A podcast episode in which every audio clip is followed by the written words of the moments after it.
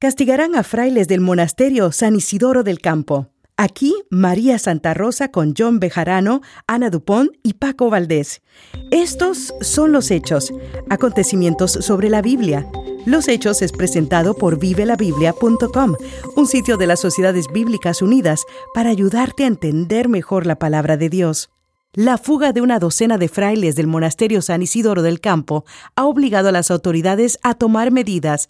Desde Sevilla, informa Paco Valdés. Los frailes que permanecieron en el monasterio de San Isidoro del Campo y que han sido identificados como seguidores de las ideas reformadas se enfrentarán a serios castigos. No permitiremos que el desorden y la herejía sigan dominando en el monasterio San Isidoro del Campo. Ya se están imponiendo los castigos necesarios y algunos de los monjes que quedaron enfrentarán la hoguera por sus actos contra la fe. El prior tendrá que restablecer el orden y la disciplina inmediatamente.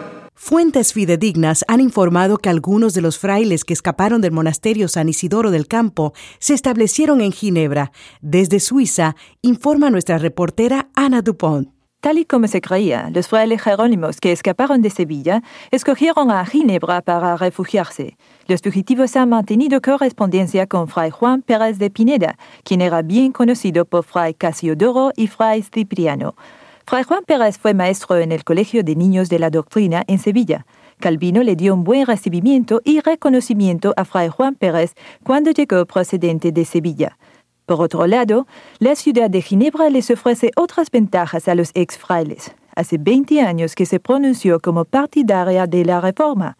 Aquí se recibe a los perseguidos religiosos de Italia, Alemania, Holanda, Inglaterra, Escocia y de la propia España.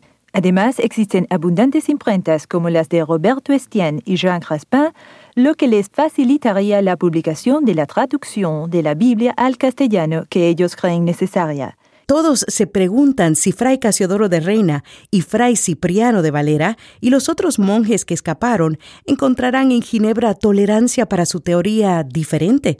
Es de conocimiento público lo que sucedió al médico y teólogo aragonés Miguel Servet.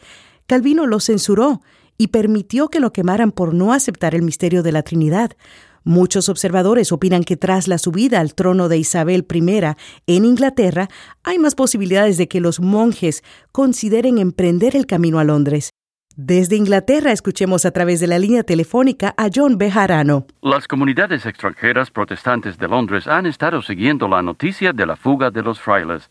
Algunos piensan que los ex frailes, al llegar a Ginebra, chocarán con las ideas calvinistas, sobre todo Casiodoro de Reina, quien no está de acuerdo con algunas prácticas como lo que hicieron con Miguel Servet.